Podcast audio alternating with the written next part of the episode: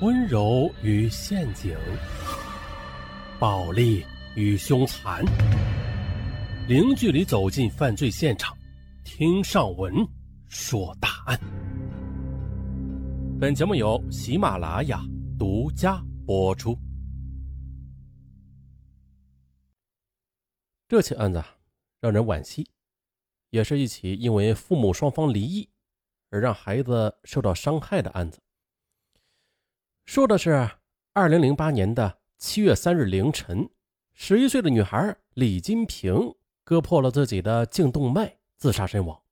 这是她一个月内的第二次自杀。那么，一个花季少女，她为何一次又一次的用极端残酷的方式来结束自己的生命啊？从母亲的声嘶力竭的忏悔声中，我们去寻找一下答案吧。二零零四年。六月十二日，当简娟把丈夫和情人捉奸在床时，她心中对丈夫的爱突然的就变成了世故的恨。简娟在北京做化妆品推销时，经人介绍认识了李青忠。李青忠在简娟打工的公司旁开了一家小型超市。由于两人都年近三十，三个月之后的。他们就匆忙的举行了婚礼。婚后，他们又筹借了六十万元，在朝阳区的北三环买了一套两居室的房子。走进围城不久，简娟和李青忠的性格中的缺陷呢，就很快的显露了出来。结婚第一年，李青忠带着简娟回老家过春节。爱面子的李青忠走亲戚时啊，就打算多买些礼品。并给小孩子们封一些红包，可是简娟却当即反对，说啊，只是让他象征性的表示一下就可以了。回北京前的，又因为李清忠要给父亲些零花钱的事儿，两人又吵了起来，一路吵到了北京。平日简娟跑销售十分辛苦，每天到家之后的都是累得倒头就睡，可是大男子主义的李清忠硬是拉起他。让他做饭、洗衣服，结果爆吵不断。哇！家中硝烟弥漫，李清忠就在外边借酒买醉。再后来，他未跟妻子打招呼呢，就把生意红火的超市给盘了出去。这下的气得简娟和他扭打成了一团。在一片争吵声中的女儿李金平出生了。然而啊，孩子的到来。并没有改善他们的关系。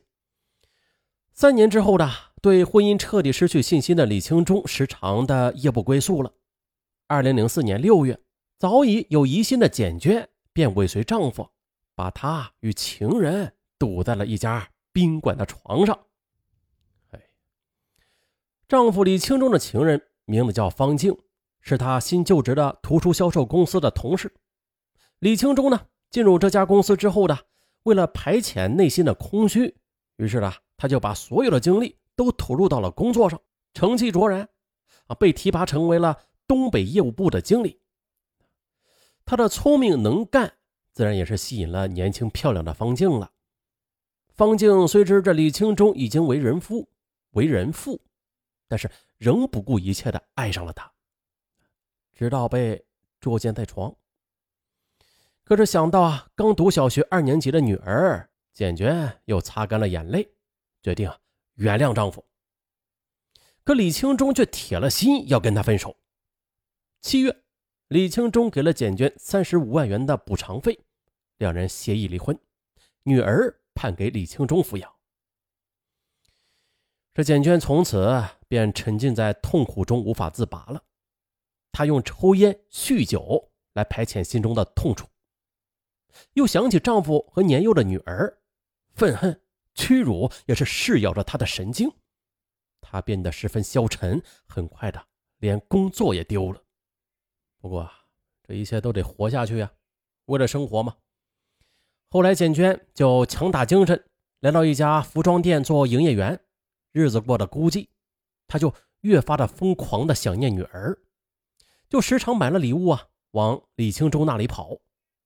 可这时的李清忠正准备和方静结婚呢，他担心方静怀疑他与这简娟藕断丝连，所以说每次简娟来，他都是不耐烦的催他赶快离开。哎，行了行了啊，差不多得了，快点走吧，以后没事少来这里。有一次简娟病了，高烧不退，浑浑噩噩中啊，便拨通了李清忠的电话，想请他来照顾一下自己。可李清忠啊，却断然的拒绝了。简娟就狠狠的骂他呀：“这一日夫妻百日恩，李青忠，你连一句安慰的话也没有，还是人吗？”不过前夫无情，但是性格开朗外向的女儿李金平，却成了简娟最大的安慰了。每逢周末，简娟啊，就像是过年一样，早早的就把女儿接到身边，带她逛街买衣服。玩具，又买什么好吃的，还带他到公园里去游玩这样的日子呀，简娟特别开心。有一次呢，简娟去接女儿，得知李清忠结婚的消息，她心里就像是打翻了五味瓶，太气人了！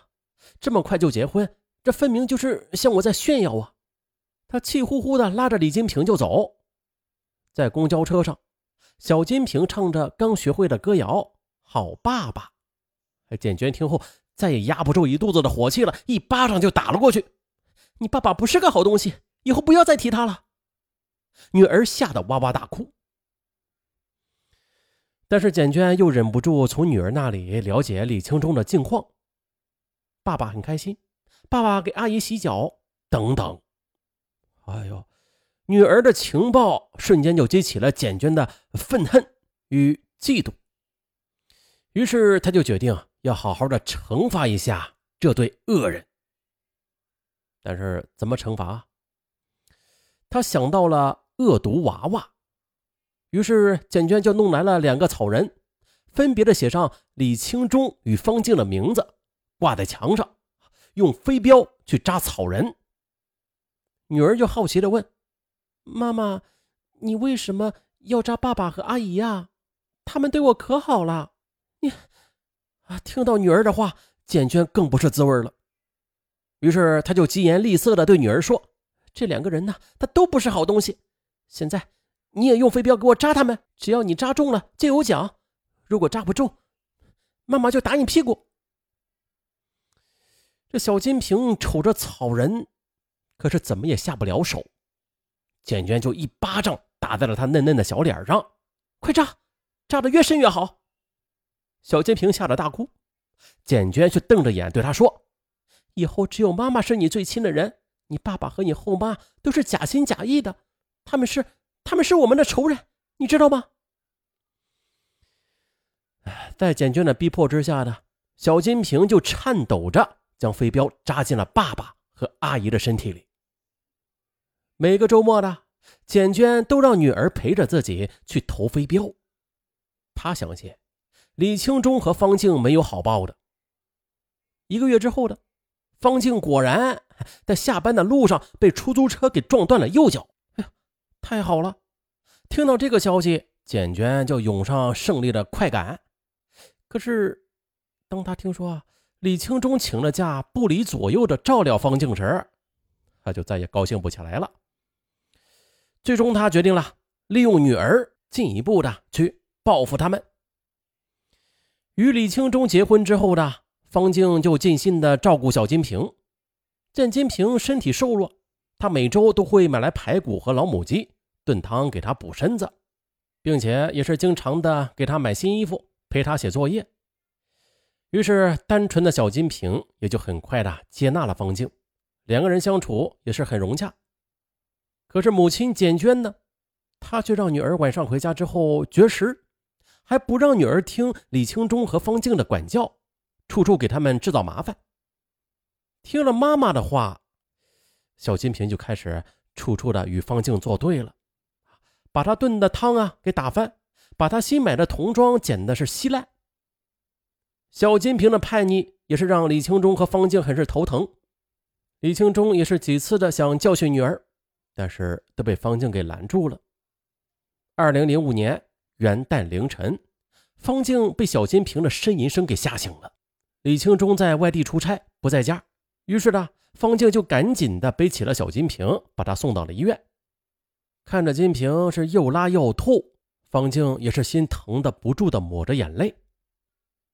但是当他得知小金瓶是因为听简娟的话，连续几天不吃晚餐，这夜里肚子饿了就悄悄的起来吃冷食，这才导致他患上了急性痢疾时，方静也是震惊了。